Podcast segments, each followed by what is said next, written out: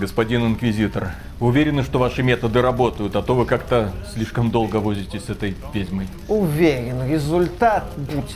Рано или поздно. Но она же вас просто уничтожает. Каждая ваша встреча заканчивается тем, что она вас связывает, хлещет вас, обливает воском, топчется по вам, а потом заставляет облизывать ее ботинки. Вы так долго не продержитесь. Я справлюсь, мой дух крепок. А вы уверены, что ваш метод в принципе сработает? Уверен, рано или поздно она устанет, на секунду потеряет бдительность, и тут я ее прикончу господин Инквизитор. Ну, держитесь.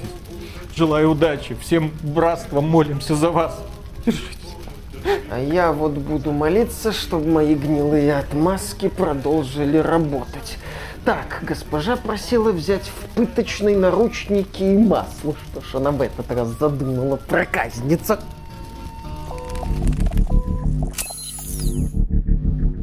Приветствуем вас, дорогие друзья! Большое спасибо, что подключились. И, наконец-то, у нас для вас обзор лучшей игры, ну, одной из лучших игр в этом году. Есть Splatoon 3, кстати, подписывайтесь на этот канал, если не хотите пропускать обзоры, в том числе хороших игр. И да, Splatoon 3 это игра для Nintendo Switch. И еще одна хорошая игра внезапно тоже для Nintendo Switch. И называется она Bayonetta 3. Там недавно был скандал по поводу того, что старая актриса озвучки, которая озвучивала Bayonetta в первой, второй части и во многих сопутствующих проектах, таких как Anarchy Reigns и Super Smash Bros., она сказала, нет, мне предложили слишком мало денег, это практически оскорбление для меня, давайте все вместе, дорогие друзья, все фанаты Bayonetta, идите и не покупайте Bayonetta 3, а еще лучше возле магазинчиков с плакатиками постойте, мол, как компания Nintendo не стыдно не приглашать такую замечательную актрису. Но, с другой стороны, новая актриса озвучки Дженнифер Хейл справилась замечательно. Да, в общем-то, если бы не было этого скандала, мы бы, блин, и не обратили внимания, что одну актрису озвучки поменяли на другую. Потому что ты в Bayonetta 3 играешь не ради этого.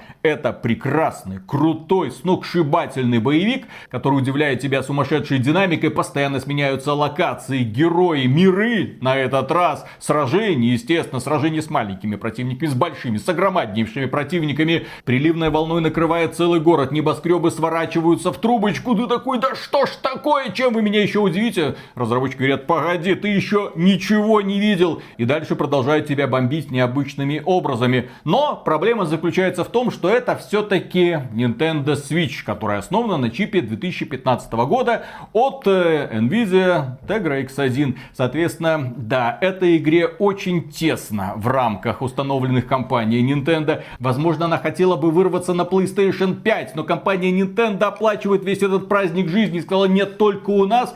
И поэтому, да, если как-то комментировать графику Bayonetta 3, ну, ужасно больно. Ну, не, ну модели монстров, модели героини, героев, ну ключевых персонажей смотрятся хорошо, эффекты рисованные, естественно, в том числе плоские, лаконично как-то вписаны в общую картину. Но в принципе, да, при взгляде на Bayonetta 3 ты начинаешь задумываться о Switch Pro. Не для того, что ты хочешь здесь каких-то супер красивых э, декораций, хотя здесь серьезная проблема с оформлением декораций. Да, здесь э, разваленный город 1 это Токио, разваленный город 2 Париж. Причем, если просто показывать кадры из этих городов и убрать какие-то архитектурные достопримечательности, ты разницы особой не увидишь. Ну или там иероглифы из э, Токио, по-моему, они там где-то есть. В любом случае, здесь Здесь есть пара разваленных городов, пустыня, гробница в пустыне. Э, ну, э, декорации тут отвратительные. И при этом разработчики еще хотели добиться 60 кадров в секунду, чего у них, конечно же, не получилось. Частота кадров здесь прыгает, что дурная. Но, тем не менее, их энтузиазм, по крайней мере, заслуживает сдержанных аплодисментов. Что-то они сумели вытянуть. Все равно ты смотришь в первую очередь на байонету, на сражения, на монстров, на невероятное количество разнообразных эффектов, простеньких эффектов, но их очень много. И поэтому тебе, во-первых, скучно не бывает, а во-вторых, ты получаешь искренне искреннее удовольствие от того ада, который творится на экране. Да, в ключевых сценах, ну, в принципе, в боевых сценах акценты расставлены мастерски, проблем с графикой не наблюдается. В минуты затишья, да, ты видишь эти лысые просторы, ты видишь эти текстуры с приветом, допустим, из PlayStation 2, давай маханем, тебе становится грустно, но когда я говорю о потенциальной Switch Pro, я имею в виду не то, что дайте мне больше деталей, дайте мне какую-то красоту. Нет, дайте мне картинку, чтобы я не боялся порезаться о лесенке. Дайте мне картинку, чтобы мне не было желания протирать экран от мыла. Вот, вот это можно было бы убрать. Да, там стабильные 60 FPS. Я вот это хочу. Я не требую от разработчиков декораций уровня там Last of Us 2 или даже Bad Plug Tale 2. Нет, я мечтаю просто о более-менее четкой картинке с стабильной производительностью, как, допустим, в Call of Duty. Кстати, насчет Call of Duty. Ты вот недавно, обозревая Modern Warfare 2.2, говорил о том, что тебе мало эффектных сцен, что, дескать, что такое, куда ушел Call of Duty. Так вот, Bayonetta 3 это Call of Duty, который мы потеряли. Потому что в игре полно лютой дичи, такой вот постановочной, ядреной, таких вот моментов, когда ты сидишь, думаешь, ну какая хрень. Какой бред. Ну, это прекрасно. Продолжайте, да, продолжайте. Э, не останавливайтесь, еще хочу. Но увлекает Байонета не только этим. Увлекает она еще и задорными сражениями. Причем в Байонета 3 разработчики попытались немножко отойти от вот этой идеи, когда есть герой, и конкретно этот герой снова и снова лупит э, монстров на аренках. Ну, как было, например, в Devil May Cry 5, где компания Capcom грамотно воссоздала вот эту вот идею слэшера, и там был еще персонаж э, Ви, э, исключительно новый персонаж, естественно, вот, который призывал монстров. В Bayonetta 3 разработчики решили вот эту идею с призывом накрутить и э, сделать так, чтобы сражения с обычными монстрами без призыва были такими, ну, а, просто частью общей картины. В Bayonetta 3 у главной героини Серезы есть э, fucking slaves, э, демоны-рабы, которых она призывает в процессе сражений. Это огромные демоны, которые появляются на арене, Байонетта в это время танцует на одном месте, у тебя от этого стоит, ну в смысле от происходящего на экране, тебе весело, и ты просто управляешь монстром, там различные атаки активируешь, энергия у монстра заканчивается, то есть его надо вовремя, так сказать, призвать. Байонетта при этом уязвима, то есть нужно отойти желательно, то есть это надо все учитывать. Разработчики сделали не просто так, что ты взял, призвал монстра и всех э, уничтожаешь. Нет, они вот этот момент учли, и это хорошо. И ты вот этих монстров призываешь регулярно и, соответственно, сражаешься против больших монстров. Здесь, повторюсь, немного битв с мелкими противниками. Ты снова и снова натыкаешься на одного большого демона, на второго большого демона, похожего на такую вот змейку с двумя головами с каждой стороны, на третьего большого демона, на демона формата носорог, который тебя таранит, на демона, который там прыгает по аренам, на демона, который может убить твоего раба, и тебе надо там другого призвать. У тебя может быть одновременно три демона-раба, между которыми ты переключаешься. То есть Bayonetta 3 создатели сделали вот этот вот шажок в сторону масштаба, в сторону размеров.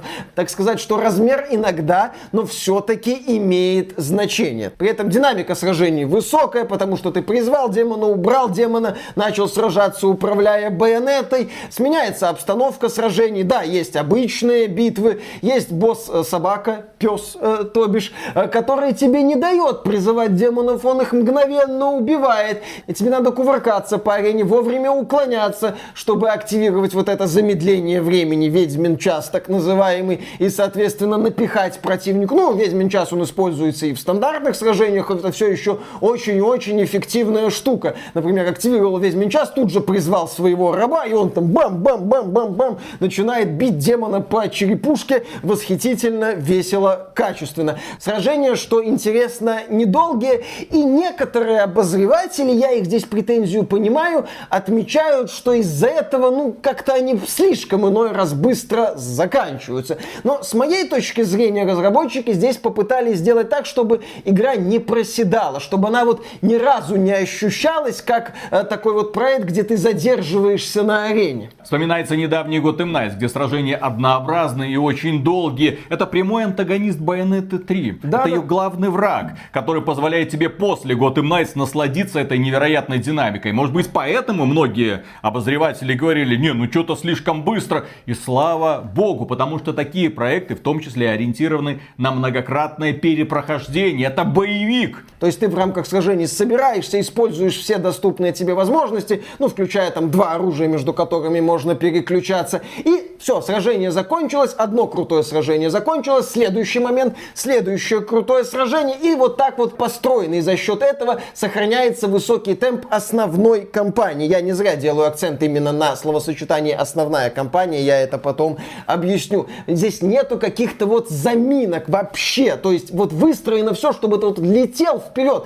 Я не зря приводил в пример Call of Duty как основная кампания, ну лучшие части Call of Duty, когда ты просто летишь по игре, только в случае с Bayonetta 3 ты еще должен показывать какой-никакой результат на аренах, чтобы победить противников. И когда тебе представляют какой-то элемент механики, ты им пользуешься. Ну и опять же, разнообразие. Разнообразие, кстати, достигается и за счет нового играбельного персонажа. Девушки Виолы с катаной, которая, судя по всему, как-то вот так вот пролетела через какой-то торговый центр. Ну так вот просто, фух, она вот голой туда влетела. Сначала она пролетела мимо косметического отдела, потом она пролетела мимо какого-то магазина одежды, и вот как-то в полете ей на лицо прилетела косметика, потом на нее прилетела какая-то одежда, и она такая, хобана, очень модная, очень яркая и очень задорная. И очень плоская, потому что в процессе приключения она потеряла свою грудь и свою задницу. Не, ну грудь там у нее какая-то есть, если присмотреться, да, если посмотреть на нее, так сказать, вооруженным глазом. Но сколько не вооружая глаз, да, попу ты там не увидишь. А мы, как большие любители поп, в этом плане очень сильно расстроились. Но, возможно, Виола не смогла откормить попу, потому что она откармливала своего котика.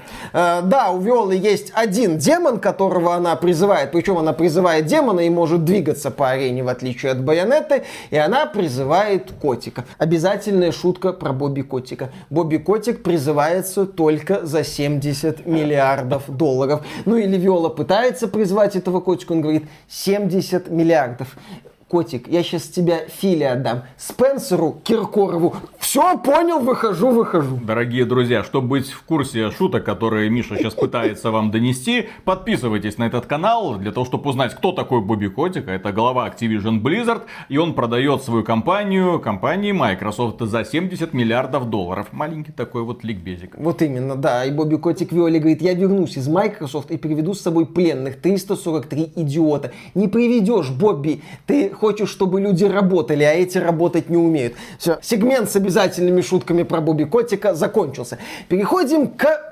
небольшим проблемам боевой системы. Естественно, из-за вот этого масштаба, из-за призыва демонов, тебе не всегда удается точно контролировать ситуацию, и Байонетте прилетает по заднице, что обидно. Но основная моя проблема с боевой системой связана с Виолой. Дело в том, что ее ведьмин час активируется через парирование, а не через уворот. Возможно, кто-то из Platinum Games поиграл в Секера и решил покосплеить знаменитого мультипликатора Миядзаки. Ха-ха-ха, да, очередная обязательная шуточка на эту тему. Так вот, поскольку Bayonetta 3 это такой скоростной и насыщенный боевик, в этом пылу боя ты поди разбери, где там этот монстр замахивается, где там враг пытается тебя как-то уколоть, чтобы в последний момент заблокировать его удар. Когда ты играешь за сразу, ты, естественно, кувыркаешься, ну и у тебя получается это активировать и уходить от большинства атак. Но Когда ты играешь за Виолу, ты, понятное дело, можешь уклоняться, но тебе же хочется и замедление времени активировать, чтобы получить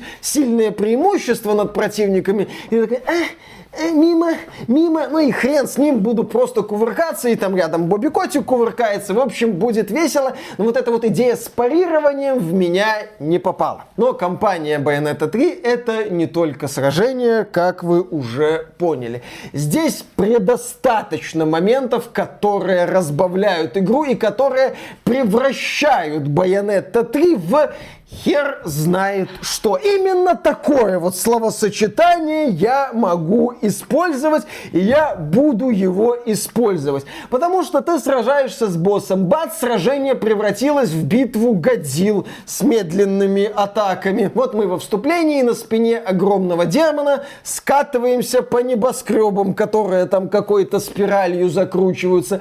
Вот мы уже верхом на пауке скачем по небоскребам, которые разрушаются разрушаются.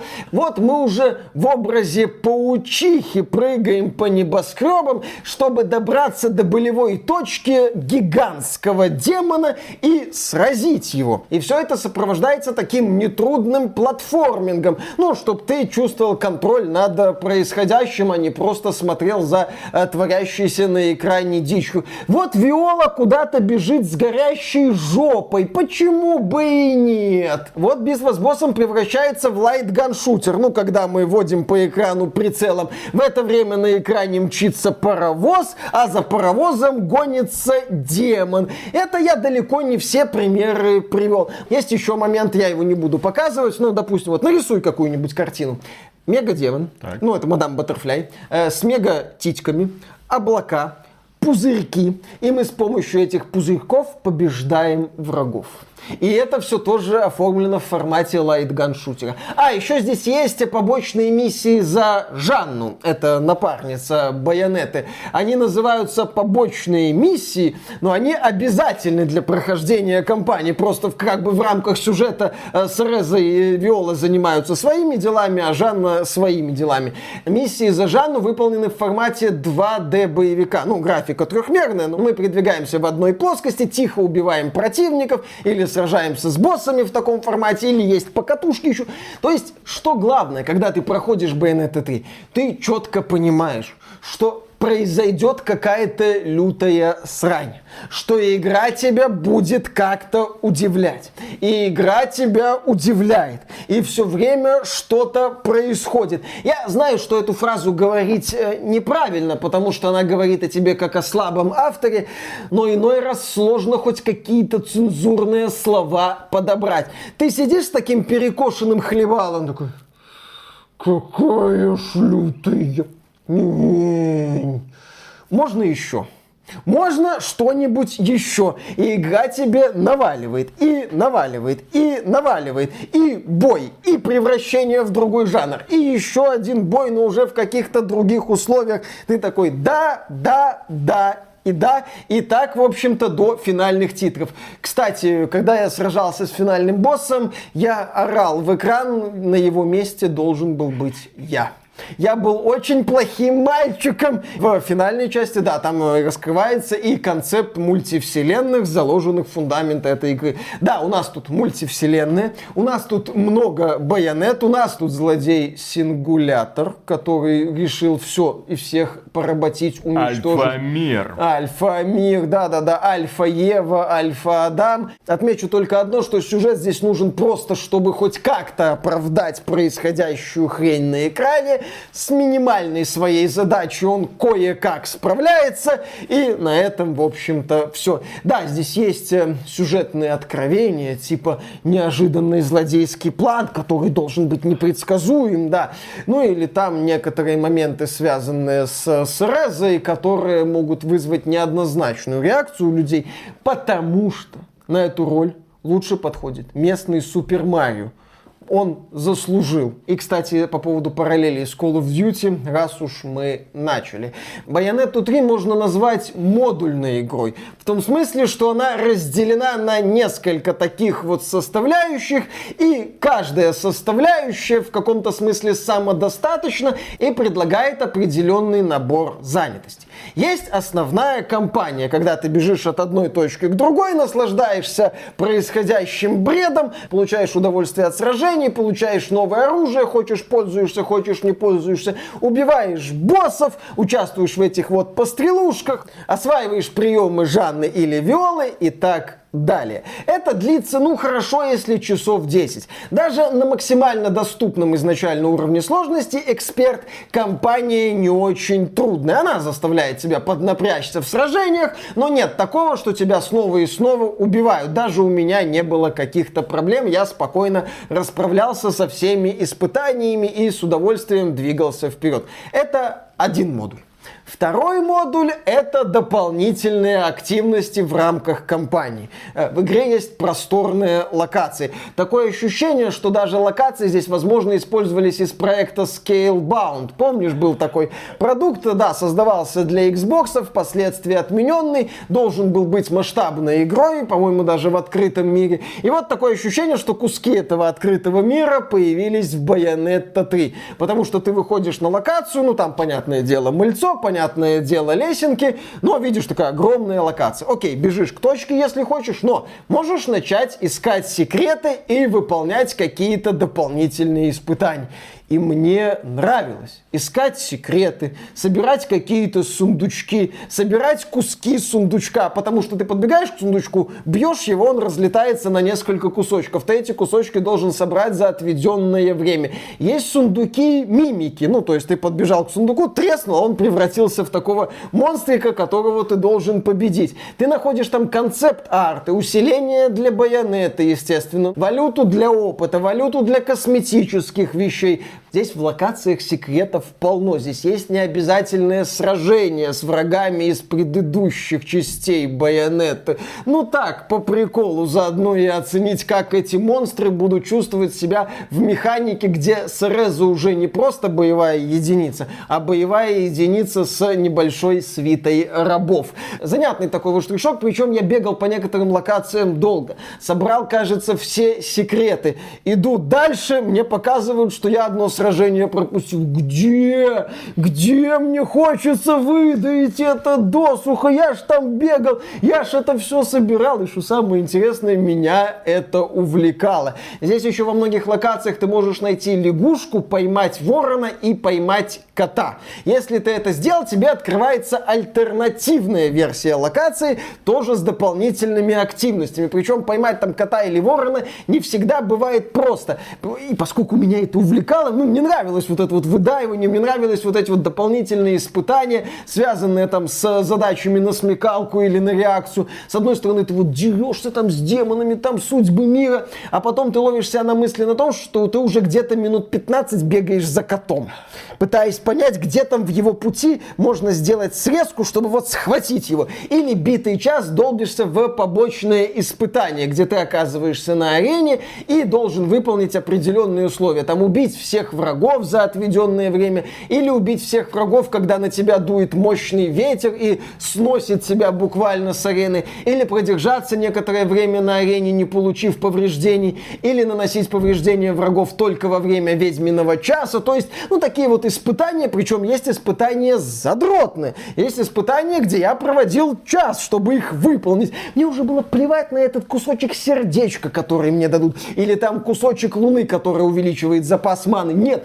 мне просто хотелось вот показать, что я могу выполнить это испытание. И я выполнял его, и я получал удовольствие. И я шел дальше долбить монстров и наслаждаться компанией. И вот это такая вот немалая составляющая игры, в которую можно провалиться на, ну не побоюсь этого слова, десятки часов. Я в итоге провел в Bayonetta 3 20 часов, выполняя многие побочки и собирая многие секреты. И мне, повторюсь, повторюсь, это нравилось. Если вам, кстати, мало сражений в основной кампании, то, пожалуйста, к вашим услугам третий модуль. После завершения кампании открывается четвертый хардкорный уровень сложности, открывается отдельный режим со сражениями, где можно поосваивать все оружие, освоить всех демонов в полной мере, освоить все приемы, которые открываются в рамках системы апгрейдов. Пожалуйста, как говорится, наслаждайтесь садитесь, демонстрируйте результат, наглядно покажите демонам из всех вселенных, кто здесь главный. Вы, кстати, это можете показывать в разных костюмах. Да, ты собираешь вот эти вот колечки, и потом в местном гачи-баре у местного самого мужикастого из всех мужиков ты покупаешь не только полезные вещи, но и костюмчики, но и раскраску для этих костюмчиков. Поскольку, как я уже говорил, здесь всякие разные байонеты из разных вселенных, то есть разные костюмы. Там в восточном стиле, например, или такой вот современно модно яркий стиль. И да, можно еще настроить им разный цвет, и, пожалуйста, к вашим услугам новый облик байонеты. В этом облике можно убивать противников. То есть разработчики, я считаю, сделали правильно. Они грамотно расставили акценты. Компания не перегружена сражениями. Компания с акцентом на новые какие-то идеи, новые элементы механики и разнообразие.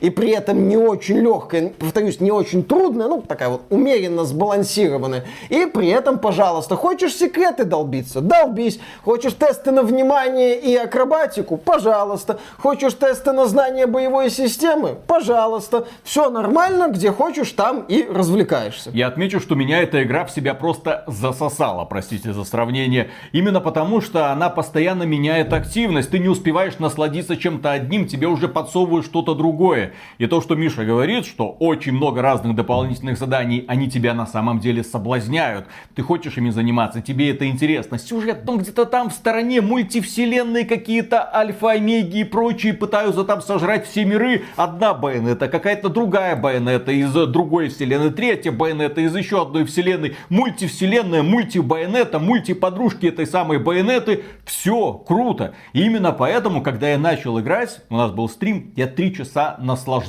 процессом. Просто оторваться было невозможно. И это не современная Call of Duty, где каждая миссия затянута. Где они, а посмотрите, мы, мы научились геймплей делать. Нет, здесь разработчики использовали много разных типов геймдизайна. Все это спрессовали в такой вот тугой комок и бросили тебе на, играйся. И ты играешься, ты наслаждаешься, несмотря на ту отсталую, примитивную, отстойную графику, которую тебе игра показывает. Это один из самых неоднозначных проектов для Nintendo Switch с визуальной точки зрения. Проекты Nintendo, ну имеется в виду от внутренних студий Nintendo, они пытаются быть гармоничными, простенькими, яркими, детскими, мультяшными, а эта игра пытается тебя удивлять масштабом, и у нее это естественно получается. Но вот печаль. Печаль у меня на сердце лежит из-за того, что когда ты заглядываешь в раздел с концепт-артами, которые приготовили художники, ты видишь эти картины и понимаешь, от чего отталкивались изначально разработчики, насколько красивой могла быть игра, если бы она вышла на другой да платформе.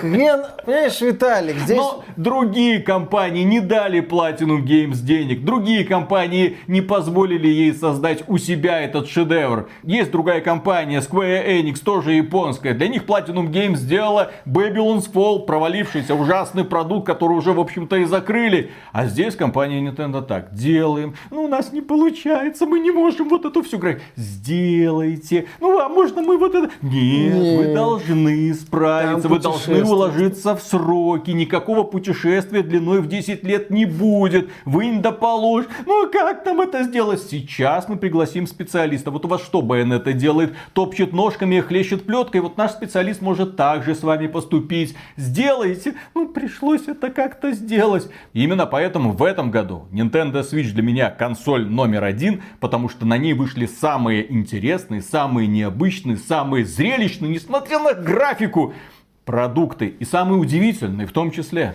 Да, Bayonetta 3 для меня это разрыв мозга, жопы и глаз. Глаз как в хорошем смысле, так и в плохом, к сожалению. Я когда летел через компанию, кайфовал от быстрой смены жанров и нескучных сражений. Я получал удовольствие, когда мне удавалось выполнить побочные активности и найти какие-то секреты. Эта игра меня увлекала разнообразием испытаний интересными решениями в геймдизайне, крутыми моментами, где, да, были очень простые испытания, но все равно у меня оставался эффект контроля хоть какой-то. Это было чистое наслаждение на протяжении 20 часов. Да, с шероховатостями, да, с компромиссами, но лучше, когда разработчики идут на компромиссы, но предлагают крутые идеи в геймдизайне, ну или просто меня как-то удивляют, удивляют смены, опять же, жанров, чем когда у них вроде бы есть огромные мощности, огромное поле, ну, пожалуйста, где-нибудь вот тебе игра там с геймдизайном образца X360. Слушай, вот геймдизайн образца Xbox 360 это оскорбление. В Bayonetta 3 геймдизайн образца Xbox 360. Но тут разработчики что-то надстроили, что-то переделали, как-то попытались перестроить идеи предыдущих частей. Они просто взяли, что было, может даже что-то упростили и в релиз. Не так давно президент Platinum Games говорил в интервью, Э, Фил Спенсер, мы бы хотели с тобой поработать. Э, Фил Спенсер, он же заявил, что он не будет продолжать эту идею со Scalebound, что все это заморожено, э, мы не хотим, вот это все. А президент Platinum Games говорил, ну мы готовы, готовы к сотрудничеству с Microsoft, давайте. И Фил Спенсер такой отморозился и пошел дальше. Я надеюсь, что сейчас Фил Спенсер такой, а, а, чё, чё, а, вот эти разработчики, да, это не разработчики Babylon's Fall, нет, это разработчики Bayonetta 3, да, ребята, давайте вы и для Xbox что-нибудь крутое сделайте. Очень хочется увидеть, на что способны Platinum Games на другой системе с другими мощностями. На Babylon's Fall. Э, с мощностями раз так в 10 больше, чем Nintendo Switch. Очень хотелось бы это увидеть. И чтобы это был ураганный крутой боевик. А сейчас Bayonetta 3 однозначно одна из лучших игр этого года. И однозначно один из лучших боевиков которые когда-либо выходили в принципе да. на любой игровой платформе. Да, это великолепный представитель ничем не замутненной, концентрированной японской дичи, которой сейчас не хватает. При всем моем уважении к известному японскому мультипликатору, он такие спокойные игры делает. А вот Platinum Games это такой заряд бам-бам-бам-бам-бам-бам. Такой, да, да, да, да, еще глубже, жестче, сильнее. Спасибо Platinum Games за Bayonetta 3. Это было великолепно. Но вы уже поняли, что в квартире у Миши есть красная комната. И на этом, дорогие друзья, у нас все. Огромное спасибо за внимание. Если вам данный выпуск показался полезным, поддержите его лайком, подписывайтесь на канал. Ну и также мы выражаем преогромаднейшую благодарность тем людям, которые нас поддерживают во время стримов и становятся нашими спонсорами. Все ссылочки в описании, если что, через спонсору, через ютубчик, через Patreon. Друзья, что вам доступнее, чем вам удобнее пользоваться. Ну и на этом мы пока заканчиваем. А завтра, как следует, погорим. Вот, наконец-то. А то люди говорят, что мы постоянно всех ругаем. Вот, вот. А, они, а знаешь, что в комментариях будут писать? Какая-то срань, какая-то дичь. Японская как в это можно играть? Да, Отстойная графика. Switch отстой, японщина отстой. Играть невозможно. В общем, фанаты и Plague Tale Requiem играйте дальше. В общем, со своими крысами. А, то есть, когда вот Виола бежит с горящей жопы, я понял, кого она косплеит. Пока. Ну что, создатели Babylon's Fall все-таки смогли сделать хорошую игру? Ну, прикинь. А как так получается? Бы, да. Что это? Square Enix не смогла из них вытянуть шедевр, а Nintendo смогла? Слушай, Nintendo смогла вытянуть хорошую игру из Ubisoft. Но... Современного Ubisoft. Да. Видишь, Nintendo это те еще ниндзи японские. Они из тебя все, что надо, достанут и заставят работать нормально, делать. Делать игры на чипе 15, мобильном чипе 15 года, с интересными геймдизайнерскими решениями. Мне кажется, что среди современных разработчиков Nintendo это что-то типа Таноса, Волан-де-Морта, Сталина, я не знаю, что-то такое жуткое, которое заставляет что-то делать. Слушай, а тебя расстроил финал? Ну что, лесбийскую линию слили таки? Ну, скажем так, я... Ты, ты ожидал, что О! тебе покажут что-то хорошее. Где-то Виола должна быть неподалеку. Да, да, да, да. да. Вот. А, а- а пришел. внезапно она оказалась натуралкой. Ну, скажем так, я насладился некоторыми моментами в рамках а, битвы а там кекс показывают? Зачем? Ну как же, ну нет. Слушай, а игра- поцелуйчик будет? Игра тебе трахает мозг на протяжении всего того времени, что ты в ней находишься.